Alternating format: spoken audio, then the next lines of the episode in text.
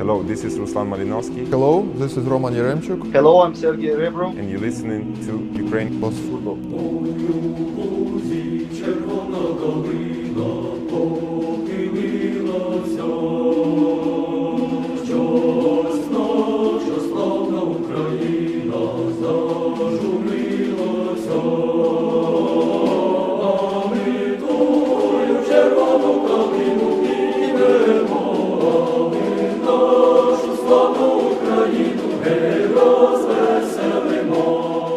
The Ukrainian football season has reached its halfway stage. Winter break is upon us. Unlike in recent seasons where players would be actively preparing for Christmas and New Year's with their families, this year, alongside the rest of the country, their main priority will be to make it through to twenty twenty-three, juggling outages caused by Russian missiles. As such, for the duration of today's episode, we'd like to at least bring some figurative warmth to our listeners as we dissect the cycle of the campaign. Andrew's just come back from an extended time in Ukraine. I mean, Andrew, I suppose the question on everyone's mind is, how is the league carrying on with all these power outages? First of all, I arrived in Ukraine yeah, about mid-November, and that was just around the sort of first snowfall of the year. Uh, I was in Uzhhorod, I was in Ivano-Frankivsk, I was in Lviv, and I was also in Kyiv.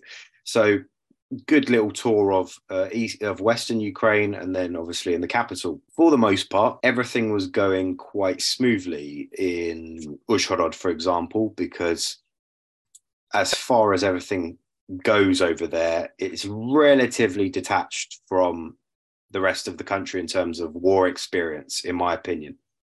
Yes, you get some lights, Uh, street lamps going off or anything like that, but the actual stadium atmosphere or focus isn't much of a much different from a usual one. Obviously, still behind closed doors, but everything's okay. And because uh, the Avanhard Stadium in Uzhhorod has got terrible lighting as it is, all of the matches there have to take place during the day as it is. So there is no possibility of a match continuing into nightfall.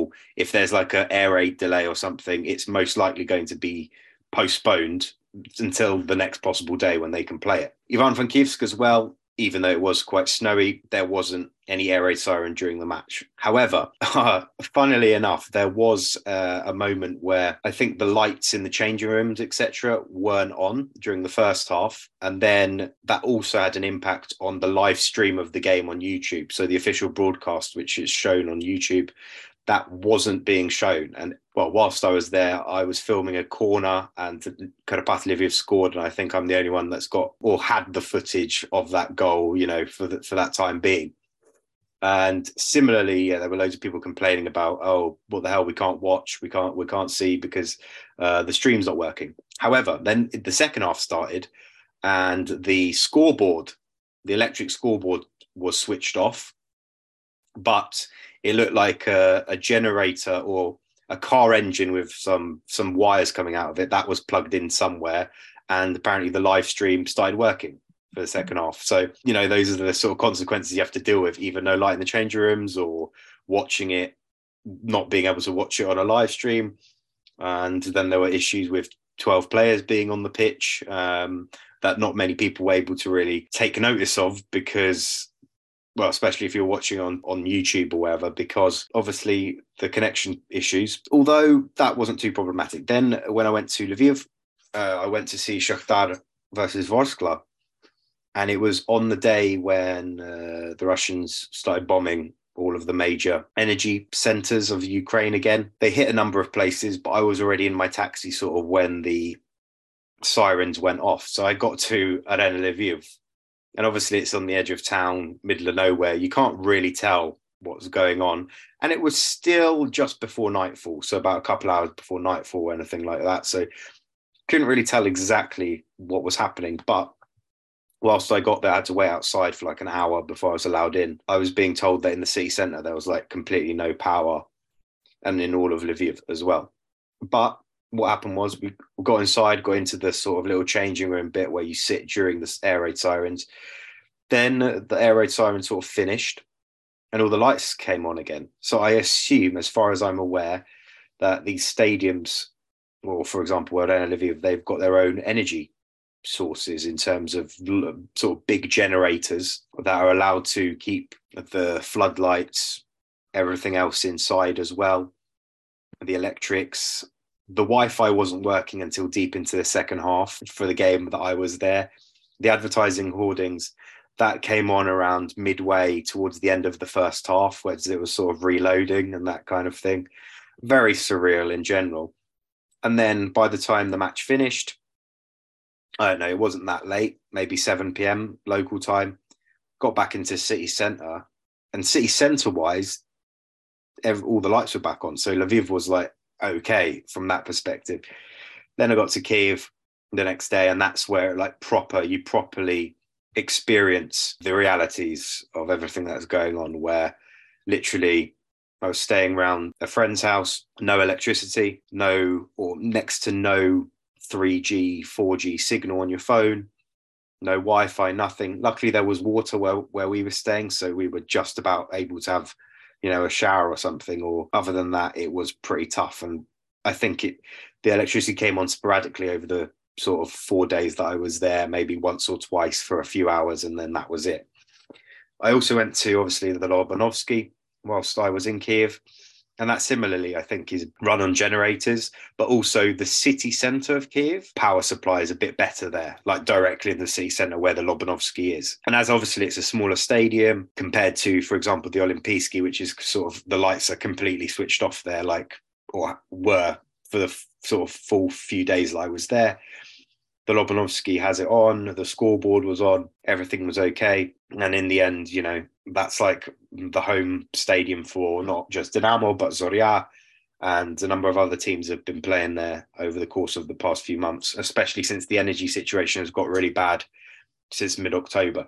But as far as it goes, by the time everyone's listening to this, the season will have come to its mid-season break. Every match has been able to finish properly through natural causes, if we can say that way, where in terms of, you know, the match was able to be finished after air raid sirens, and, you know, the energy situation hasn't impacted anywhere other than Dnipro one against Alexandria, which I think was about nil-nil into ten, twenty minutes in their game about mid-November, but they had to cancel it because of the lighting situation at the Avanhard, which is actually nothing to do with the energy supply. It's just to do with the, the stadium that we've known for years, um, that that problem is around. So they're going to be playing that one in, in the spring, but everything else, I think, should be all in order. Yeah, thank you for that. It's hard, hard to know where to go from, you know, your account there. And it does bring home the harsh realities that everybody back home is facing on a day-to-day existence. Amazingly, there still seems to be constant coverage of the World Cup throughout Ukraine. Uh, Ray, you seen any of the matches? Uh, hello, Adam. Yeah, surprisingly, we are covering the World Cup, which we haven't done uh, yet on our pod, because we started, you know, in the year of uh, uh, Euro twenty twenty. So here we go. Uh, I've seen some matches. I could not ignore them. Uh, and uh, I couldn't say I enjoy them, you know, because some somehow it feels plastic to me. I mean, the broadcasts. It's not pr- probably not because I watch them uh, bootleg, as I usually do, but uh, and Megogo is not supported in the countries where which I visited, unfortunately. Uh, so I either catch Suspilne broadcast, which is the Ukrainian national T V, which Andrew attended. Maybe he will share some stories uh, with us later, uh, or I catch. Um, well, Canadian or uh, Spanish uh, language uh, broadcasts. And it's not even about that, as I said, it's about the picture, you know, the atmosphere, which you could tell from the from the match. Uh, it's not like any other tournament I've seen before, not mentioning the twenty eighteen World Cup, who, which was barely watched by Ukrainians for obvious reasons. twenty twenty-two, um, it brought us some great results, but I appeared to uh find out about them post factum, you know, after they happened, so from other sources. So I never seen uh them live in action, like those thrilling matches in the last uh, match day of group stage. It's, I think it's the first time since nineteen ninety-four that uh, none of the teams have um, uh, have uh, earned nine points or something. But again, we've seen some spectacular examples of Ukrainian style uh, football uh, scenarios. I mean, look at Spain, right? How many teams in the end of either a midterm uh, championship or the end of it play a fixed result? Or Brazil, you know, the Pentacampeones or whatever. These huge teams, they play by Ukrainian standards. They play fixed results to avoid um, finishing top. Bottom line is, uh, I'm pleased with how the World Cup is going so far. Uh, still few sensations and uh, a few good uh, names to be brought up on uh, the surface, but I'm still thinking that, I mean, huge national team like Netherlands or Argentina will end up winning the tournament. Worth mentioning in there as well that obviously Morocco made it through to the quarterfinals for the first time in their history, and Alexander Shovkovsky no longer stands alone in the penalty shootout World Cup Hall of Fame for having a shutout completely in a penalty shootout in the knockout stages of a World Cup tournament. Now he's joined by Bunu, Bono, as he's known, for Morocco, who also kept a clean sheet in the game against Spain. He saved all three penalties that were faced against him, unlike Shovkovsky, who I think only made two saves because uh, I think... who is it, Tranqueta, or however he's called, he hit the crossbar uh, back in two thousand six. But a very similar game, in my opinion, that that round of sixteen match between Morocco and Spain. Lots of parallels, uh, a nil-nil uh, full-time and extra time. And then the underdogs, well, maybe not the underdogs, but the guys making it through to the round of six, to the quarterfinal for the first time ever. I think highlight for me, though, from the group stage has to be Switzerland knocking out Serbia in a, what was a fantastic performance, in particularly by Shaqiri and uh, uh, Hacker there in the second half. It's one that will go down in the, the history books. Well, yeah, you said, uh, Andrew, you ended up being the face of England, the English national team on Ukrainian T V the other week. Something like that. Uh, I was invited by... Um, a friend of mine, Alex Manzi, who's one of the hosts of the Ukrainian national broadcaster Suspilne's highlight show at the end of each day. I was in Kyiv for England versus U S A, so I was brought in as, I guess, the in-house England expert, and also Wales, because they were they were playing against Iran on that match day. And the thing about Kyiv and all of Ukraine, most of Ukraine anyway, is that the last round of matches in a day, which are seven p.m. kickoff for U K time, eight p.m. Central European, they obviously kick off at nine p.m. and they finish, you know, close to eleven, especially with all this added time that you get. And eleven p.m. is curfew in Ukraine. So you can't be going out anywhere really to watch those seven p.m. games, those nine p.m. games. And on top of that, there's no power in most places. Like, for example, if you want to watch it at home or, or your apartment, you can't, because the power's out and you can't really watch it. Uh, so for those people lucky enough to have power on that evening, um, I went to the Suspilne Studios, which is just off Hreschyatik, and watched it there uh, with a good friend of the pod, Andriy Shevchenko, uh, Vilat, Uh, Vitaly Volochai, who's one of the commentators on Suspilne. He was also there. And then after all those matches were finished, was able to, you know, give a give a bit of a panel talk, pundit style, uh, about what was going on in those games. Was interesting, to sort of a, a good fun experience. Uh, just a shame, obviously, that probably a lot of people weren't able to to tune in, really, not just for that show, but to watch the games as as themselves because of the situation. And then obviously, due to the fact that the curfew ends, uh, well, the curfew is on by the time the show finishes at midnight, you get a sort of special taxi uh, that takes you back to wherever you live uh, through the empty streets of Kyiv, which was completely surreal. However, most of Kyiv was in like pitch black darkness, so you couldn't really make out too much where exactly you were, other than the fact that on every other corner there was like a police car with its like blue lights on, uh, obviously searching for any ruffians who are trying to break the curfew or or something like that. But yeah, it was a great experience to be on Suspilne's show, and was was good to good to see some masters at work like uh, Andriy Shevchenko, who's going from strength to strength recently. Just quickly, guys, I was asked by a number of people on Twitter, what's the beef with Cameroon? Why was everybody so happy that Cameroon uh, were eliminated? Now, perhaps, for I know most of our listeners will probably know why, but for those who are perhaps scratching their heads wondering, could anyone enlighten us on it? I would assume that it's because uh, of the uh, part of the ammunition of one of the players who was brought up in um, Russian Federation and uh, was uh, smart enough to put the um, uh, symbol of this uh, fake country on his uh, boots.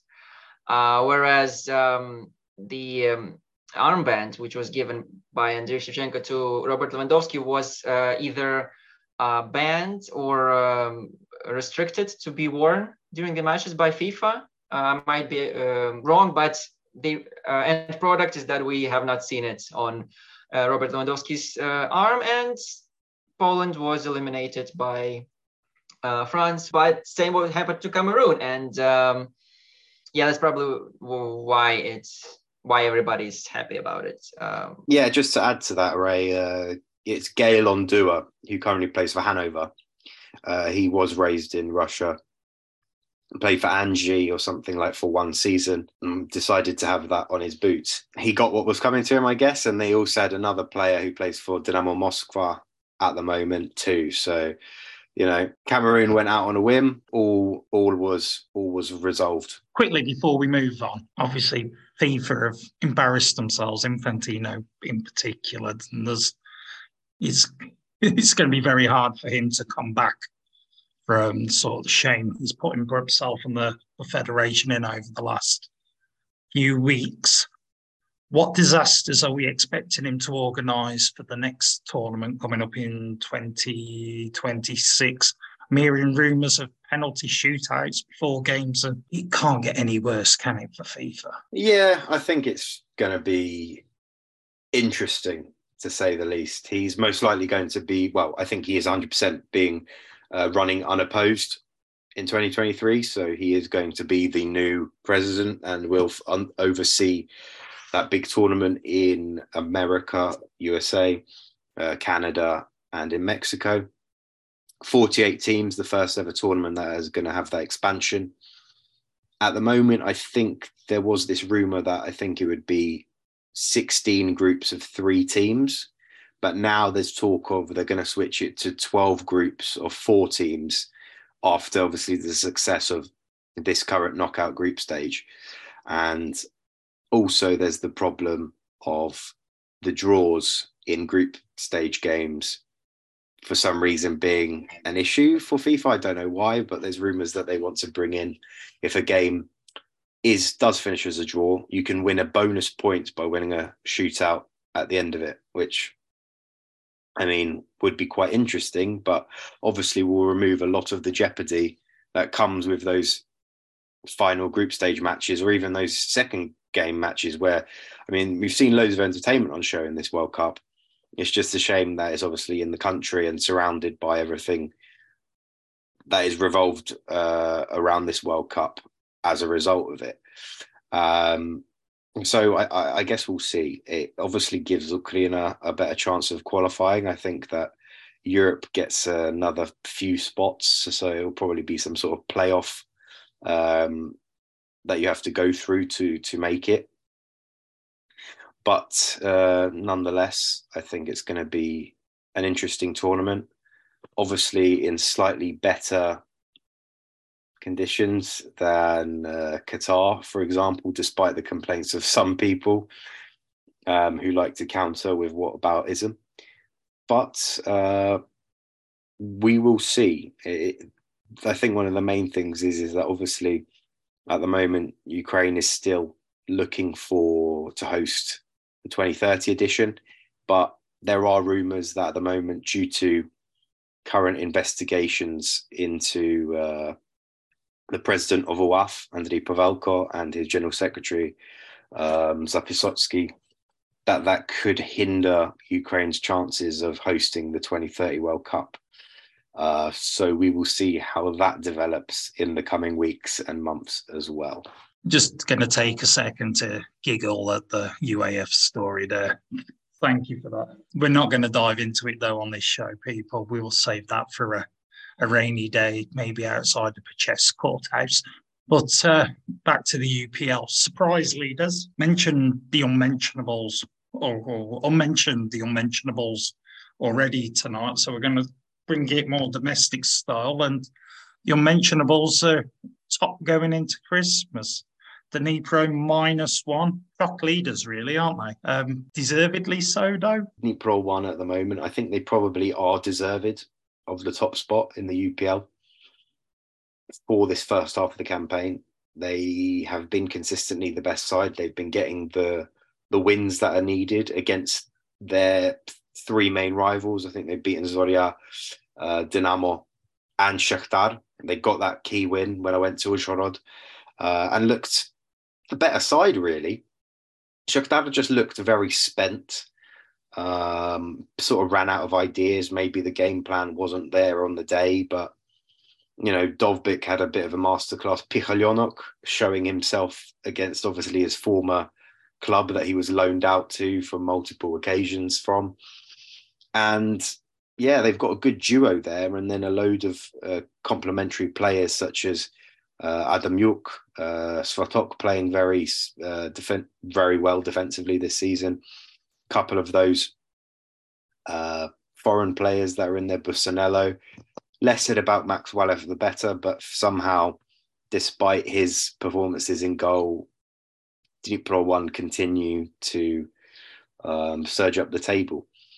Up until the final match day of the year against Kryvbas, they hadn't lost a game, but then they did. They lost that game one nil. Um, you know, uh, that probably was coming uh, for a fair bit, because they have, um, how should I put it, lived close to the edge in a number of games, especially I think one me and Ray went to earlier in the season against Ruch, uh, when then there was that massive scrap at the end of the game, and you know, they were getting consistently lucky, and, you know, Kryvbas beat them two one very convincingly, I think, in the end. I think similarly, maybe Dnipro one were a bit spent themselves coming into that final game. They had to travel to Dnipropetrovsk region for the first time since they obviously left about five months ago at the start of the season, because obviously they're based in Kosice and they come into Ukraine every week Uh, to play in Uzhhorod, and then they go back out again. It's going to be interesting to see what happens to Dovbyk, because recently, literally in the past week, uh, there's been talk from his agent, who said that apparently the rumoured seven to eight million that Salernitana want to pay for him or have offered is like nowhere near what he's going to go for, because obviously he's boosted his profile this half season even more. Uh, that's what the agent says, because of obviously his performances in the Conference League. Um, in the Premier League, he's the top scorer. He's one of the best players in the league. Similarly, it seems difficult to see Dnipro one playing without him if they want to win the league. And I think they're going to probably be desperate to win the league. So they are going to try and tie him down probably as best as they possibly can. The question is, will he agree to that? What's going to happen there? There are alleged rumours, according to Tato Taker, that uh, Yevhen Krasnikov, the sporting director of Dnipro one, has very close ties to uh, Artem Dovbyk and also Mykhailo Mudryk in terms of the, uh, you know, the ownership of the players, the agent of the players. So the fact that Krasnikov, if he is linked to Dovbyk, he's probably going to be doing everything that he can to keep the player at the club, to try and get them over the line, win the league. Then they've got that Champions League playoff spot. he can attract a load of more uh, South American players to come to the club, help them win that playoff spot uh, for the Champions League. And then they've got twenty million plus for the Champions League group stages next season. So it's actually quite big money that could be made if the likes of someone like Dovbyk, who is so key to the side in terms of goal scoring and, you know, bringing the match points in, to remain. However, Dovbyk's contract at Dnipro one expires in December twenty twenty-three. So that's one year from now. You've got one year left on his contract. So if Dnipro one really want to make some money on him, I guess if he doesn't uh, resume, it's going to be this season or this window. However, they very much might try and tie him to a new deal. And then they're going to add a new, obviously, sell-on clause and uh, buyout clause and everything else that adds to that. Because if they don't do that by, obviously, the summer, he can sign a pre-contract with any club that he wants to. However, as we've just mentioned, due to his sort of agent links, uh, in terms of uh, if the rumours that he's close to Krasnikov are to be believed, that might be a bit more difficult. And he may choose the option that obviously favours Dnipro one in the long run. And I mean, he is twenty-five, twenty-six now. And I mean, it's going to be getting on if he really wants a big move to one of those leagues to try and, you know, adapt to that league once he gets there, as we know many of our other players have in the past. Yeah, I mean, we know clubs across Europe, once when players hit twenty-six, twenty-seven, there's a huge question mark against them about whether they can make that transition or not. My personal opinion, when it comes to Dovbyk, some of the teams that have been linked with him, Salernitana. Now, if he's got a chance to play Champions League compared to go and play for Salernitana, with the greatest respect to them, I'd personally, I'd, I'd want him to, to hold on a little bit longer than to, to settle for one of these lower lower level teams in one of the big leagues across Europe, just so he can have a bigger payday. But uh, it's my own personal take on it. Time, time will tell. Krasnikov will definitely have a big role to play in uh, Dovbyk's future. Andrew, you mentioned uh, Mudryk uh, earlier there as well. Mudryk, is he now at the level? I'm going to come to you, Ray, on this. Is Mudryk now performing at the level where we can say, yes, he is, you know, international level? Has he now done enough to say he's proved himself and he is that top level talent that we've been talking about him in, that with the potential to be for uh, the last few years? Well, we've, we've talked about Mudryk for a while now. And um, I said, I've said previously, it's a gap for him between uh, championship and uh, the uh, Europe, European leagues. I mean, the um, Europa League and Champions League. Uh, they're going to play there, but uh, we don't we don't want him to be discouraged, and we don't want him to lose this uh, spark and flair, which he occasionally, I must uh, stress that, occasionally shows. Um, it's... Um, It's a Blade Runner competition, you know, and he cannot um, he cannot afford and cannot accept himself to be stuck on this um, blade as it is, like playing for Shakhtar in these circumstances. Um, I would say that um, it's not Dovbyk saga and it's not Tsigankov saga. It's his own case, and um, he needs to be uh, patient for at least six months. Then he needs to take it uh, well it's not it's not that uh, he is dependent on Krasnikov or any other guy. We know who runs his um books, so to speak, right? Who writes uh, the numbers in his books? Shakhtar C E Os. So it's all up to them, and we hope that uh, once again in their um in their uh, experience, as they show this season, the hardest season in the Ukrainian football, they pulled it off. Although they're not the first position in the league, but they are running the club smoothly, they will do the right judgment. Mm, definitely so. Definitely so. I mean, Andrew, me, you made an interesting post on social media a couple of days ago about um, Mudryk with his personal trainer, or the personal trainers with Dovbyk, I think, was there as well. And he spoke about his aim to hit forty kilometres an hour.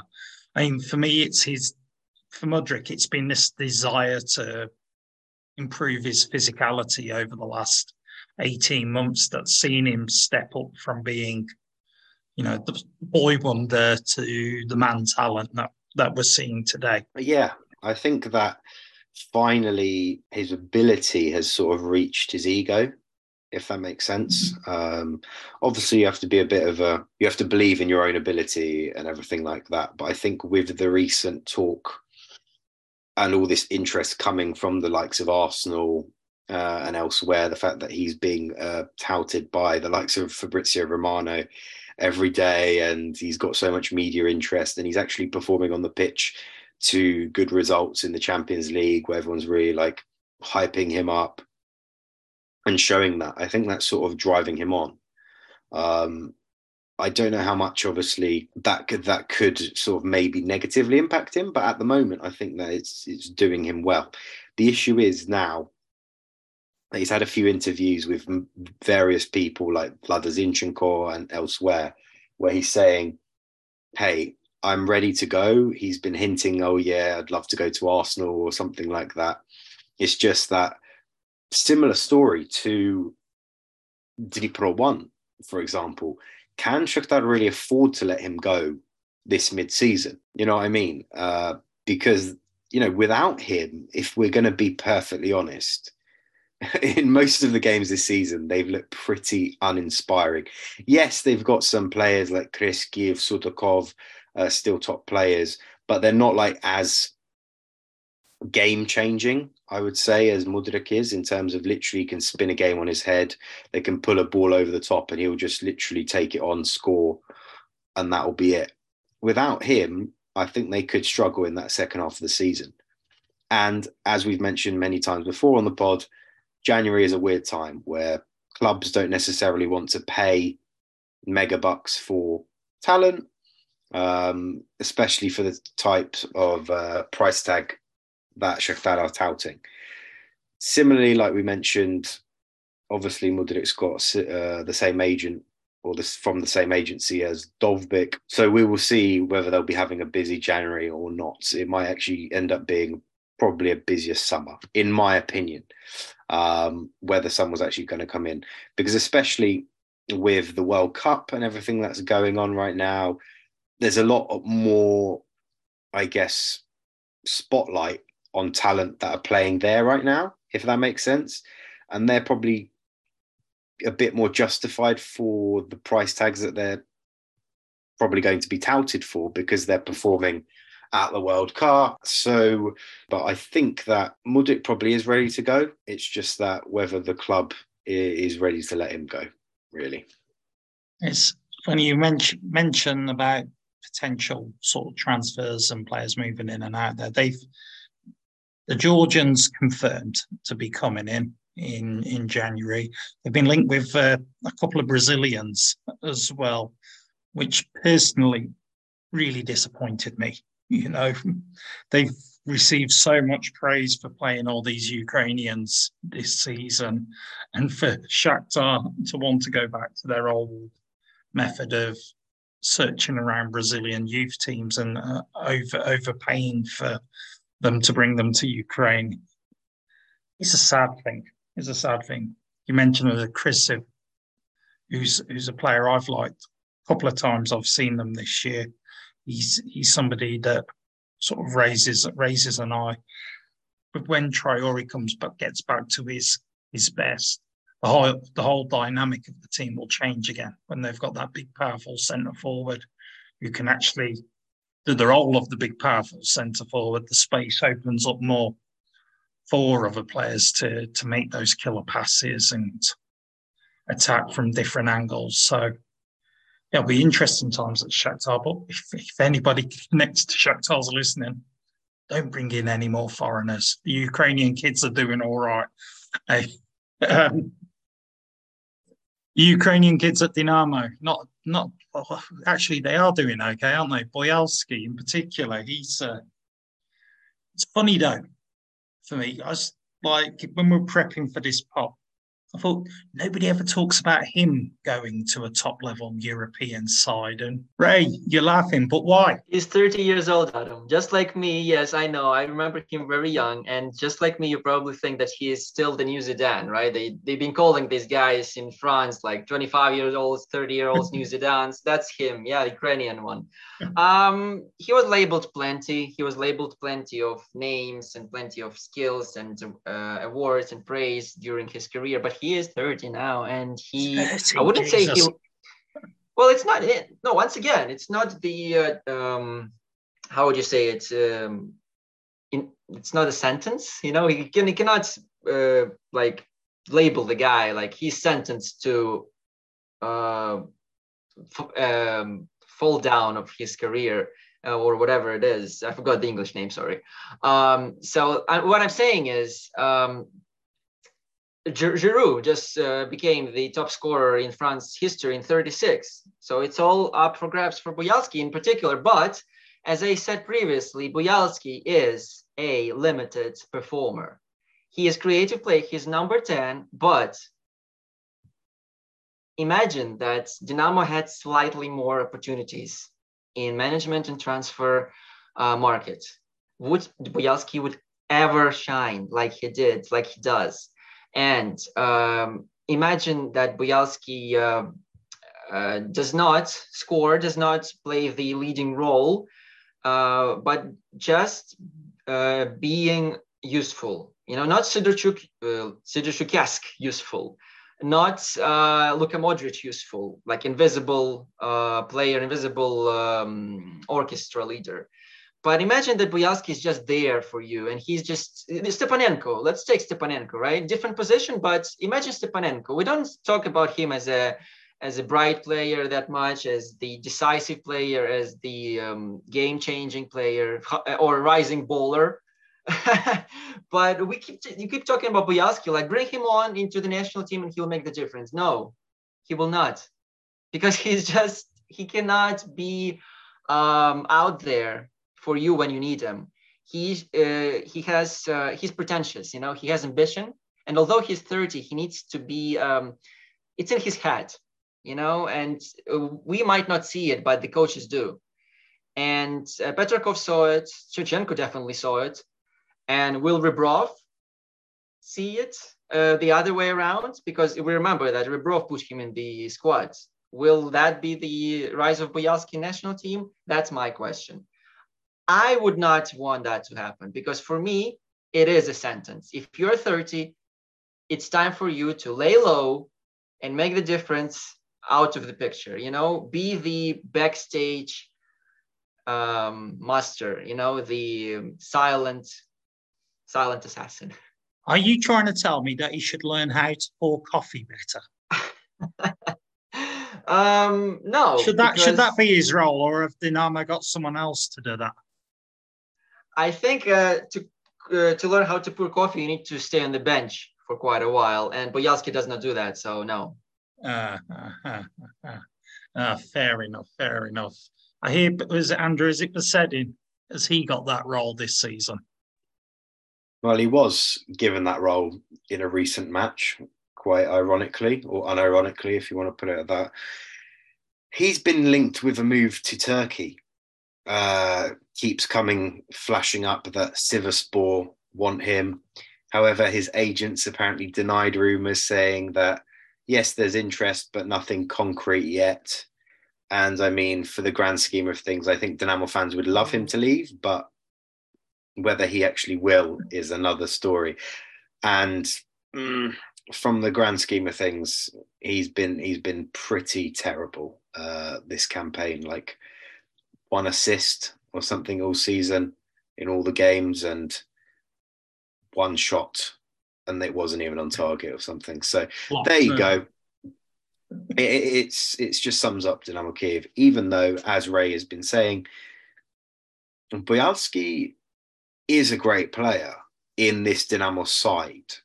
Uh, he can do the performances against the likes of like Metalist, Kharkiv, um, maybe the lower sides in the league, but when it comes to maybe those more crucial games when you have to step up and have someone, for example, like a Mudryk uh, or a game changer like Dovbyk or something like that, he goes a bit silent and doesn't perform, as as can be said the case for Tsamkov, who has similarly been playing quite well since uh, Dynamo exited Europe. You know, they're up, they're up to third place because Zoria uh, ended up getting a draw in their final game. So that just tells you a whole different picture. Remember, we were, you know, a few podcasts back, we were talking about sort of complete, Dynamo in complete decay and disruption, but still, they're still somehow the third best team technically in the league, which says a lot, I guess, about the rest of the competition, because they have got the quality in there. It's just probably the application of it um, and everything else that comes with it. And at the moment, as far as I've heard, Luchescu obviously had those number of issues where he said he wanted to leave, but it doesn't look like he is going to leave.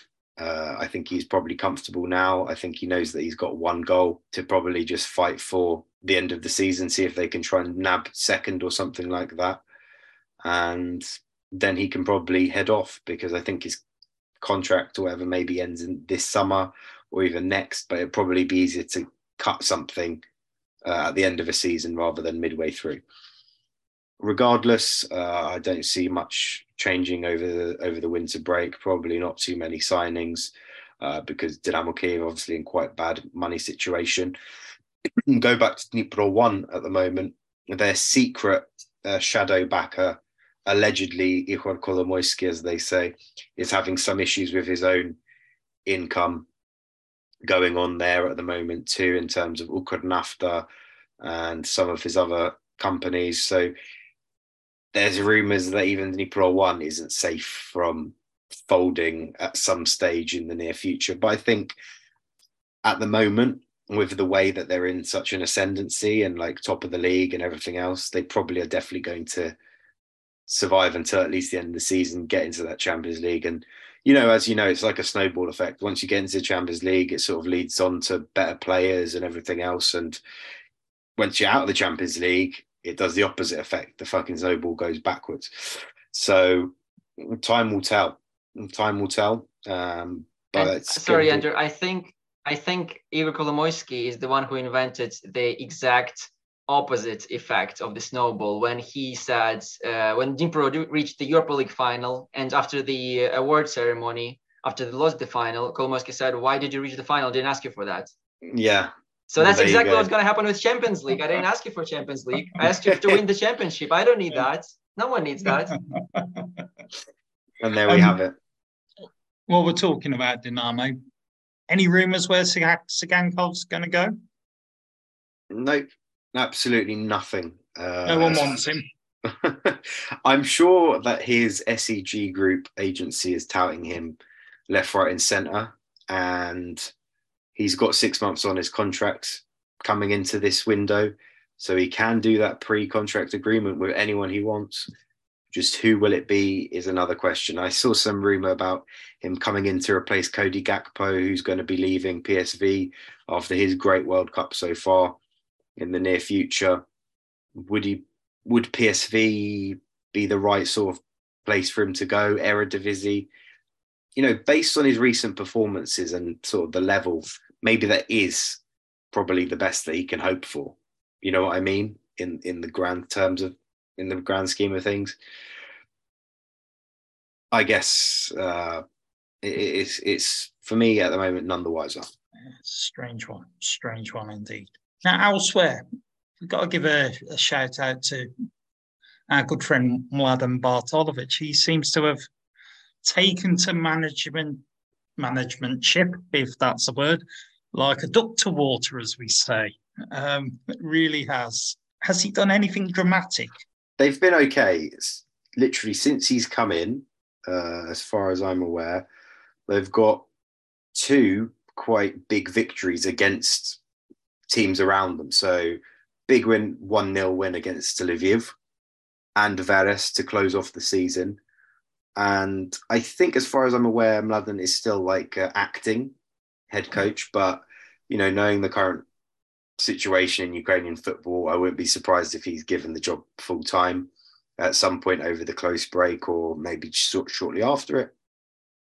And I guess the fact that the players know him well enough, and he's probably going to be bringing in continuity uh, from Lavarenko. And as a result of that, you know, having worked in his backroom staff, having played under, you know, a manager that's been there for so long, uh, it probably just added a bit more energy to the team. You know, you always get a new manager bounce. Whether he's able to continue with that going in once the league resumes in the spring is another question. Inhulets have probably got one of the worst squads in the league on paper, you know, just in terms of quality and everything that's around there, you know, alongside the likes of Lviv. Um, so I probably do see them still being in that relegation area towards the end of the campaign, but good on him for getting a good positive start. So we do wish him the best of luck.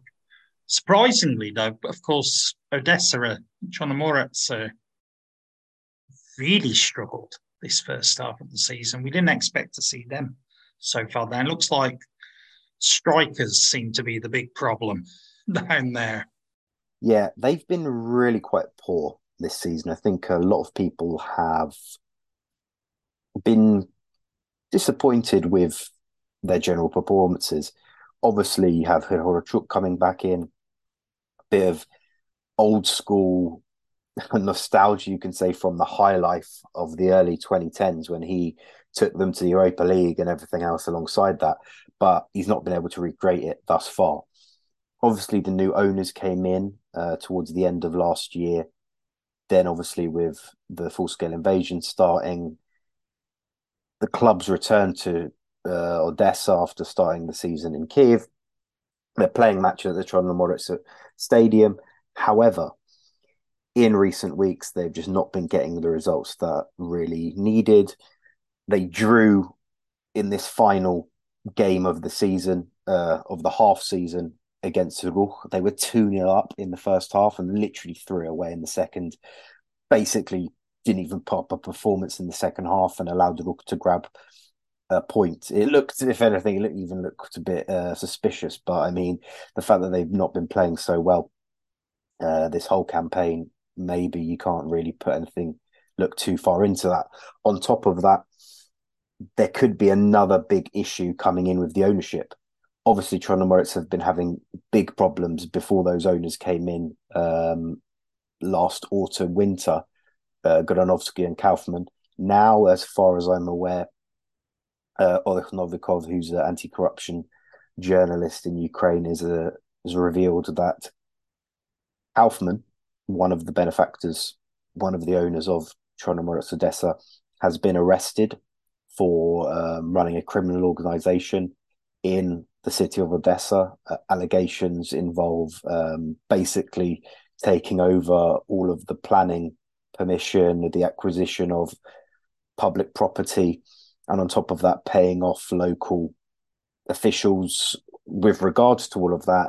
And he's been given a one hundred twenty-nine million hryvnia bail um, because he's been, well, held in custody as a result of that just this week. So we'll see how that progresses. Obviously, one hundred twenty-nine million for a multi-millionaire businessman in Ukraine probably isn't that much. I think it's just under three million Uh, euros, and we'll see how that progresses over this winter. But obviously, that I don't think is going to be quite a quick case to resolve. How that's going to impact the club in the over the winter, bringing in players, who knows, might have quite a big one.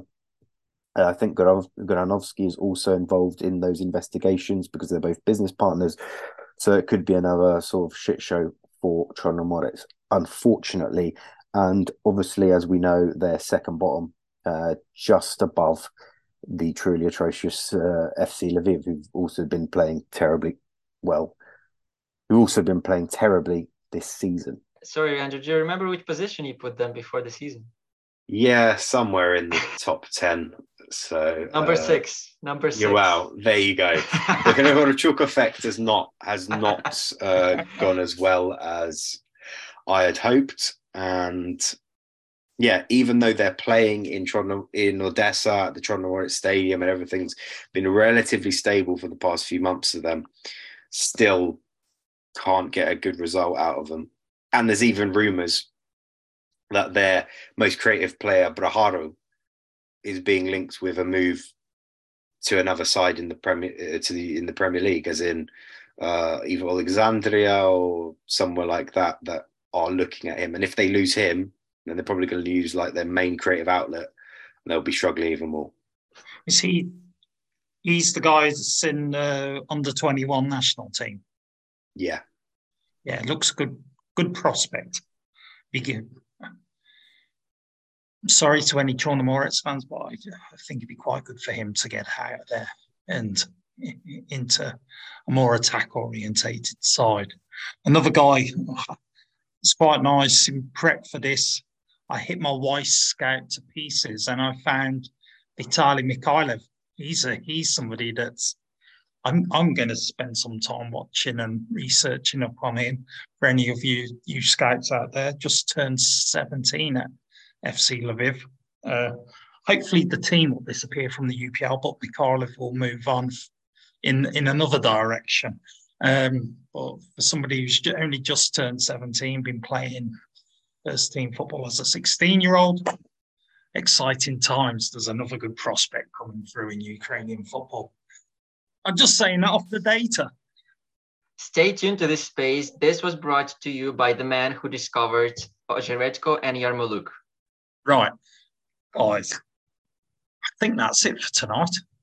I mean, I think it's been, been a bit of a while since our last episode. Worth just mentioning that uh, the under twenty-ones played in their friendlies, and our good friend Max Kucheryavi got a goal on his debut. Obviously, hopefully, in the uh, foresight now of Ruslan Rotan to include him possibly in his squad for next summer's tournament, which I think over the next few episodes and months, we'll be having a bit more focus on the under twenty-ones with that season, with that tournament coming up at the end of the season. Worth just taking a look at the progress of a lot of those players that are going to be playing across the continent, um, including the likes of Kucharevich, who's playing quite well in Scotland. Kucheryavi not playing as much as we probably want for Saint Johnstone, maybe might get a move in the winter, who knows, you know, in terms of a loan or something like that. And elsewhere, um, there's also these questions of Ruslan Rotan.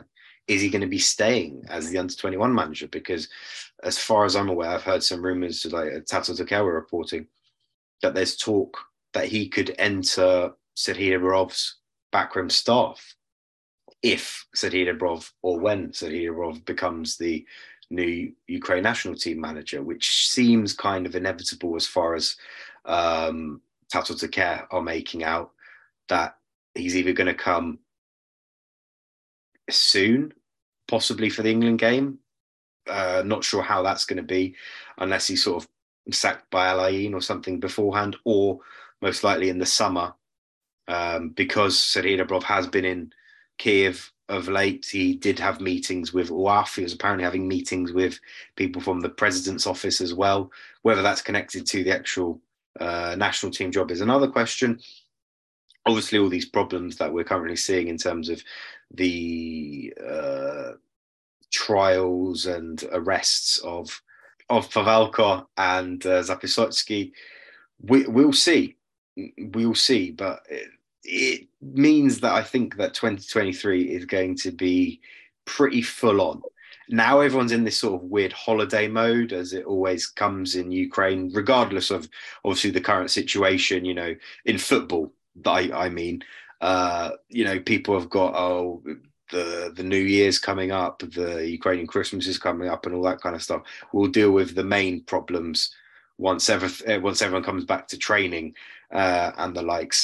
So fingers um, fingers on the pulse, guys. I think it's going to probably all come to a big head um, at the uh, at the start of next season, at the start of next year. And speaking of speaking of big heads, there uh, in case of uh, Serhiy Rebrov joining the national team and Ruslan Rotan joining his staff, people's favorite Alexander Petrakov would probably take charge of U nineteen or U or U twenty-one team, which he, I believe, hasn't done yet in his career. And that would be another thing to follow up on rather than actually the national team adventures, because as we know, where Petrakov is, there is history to be made. And just on that topic of Alexander Petrakov, there is going to be the premiere, nationwide premiere, of a brand new documentary film that was shot by E S P N, coming out on Sunday the eleventh, as far as I'm aware, uh, on E S P N, E S P N Plus, which I think is a subsidiary of Disney Plus, so maybe you might be able to watch it globally, but as far as I'm aware, it's debuting in the States, so for any of our listeners out there, watch that, five thirty Eastern Time.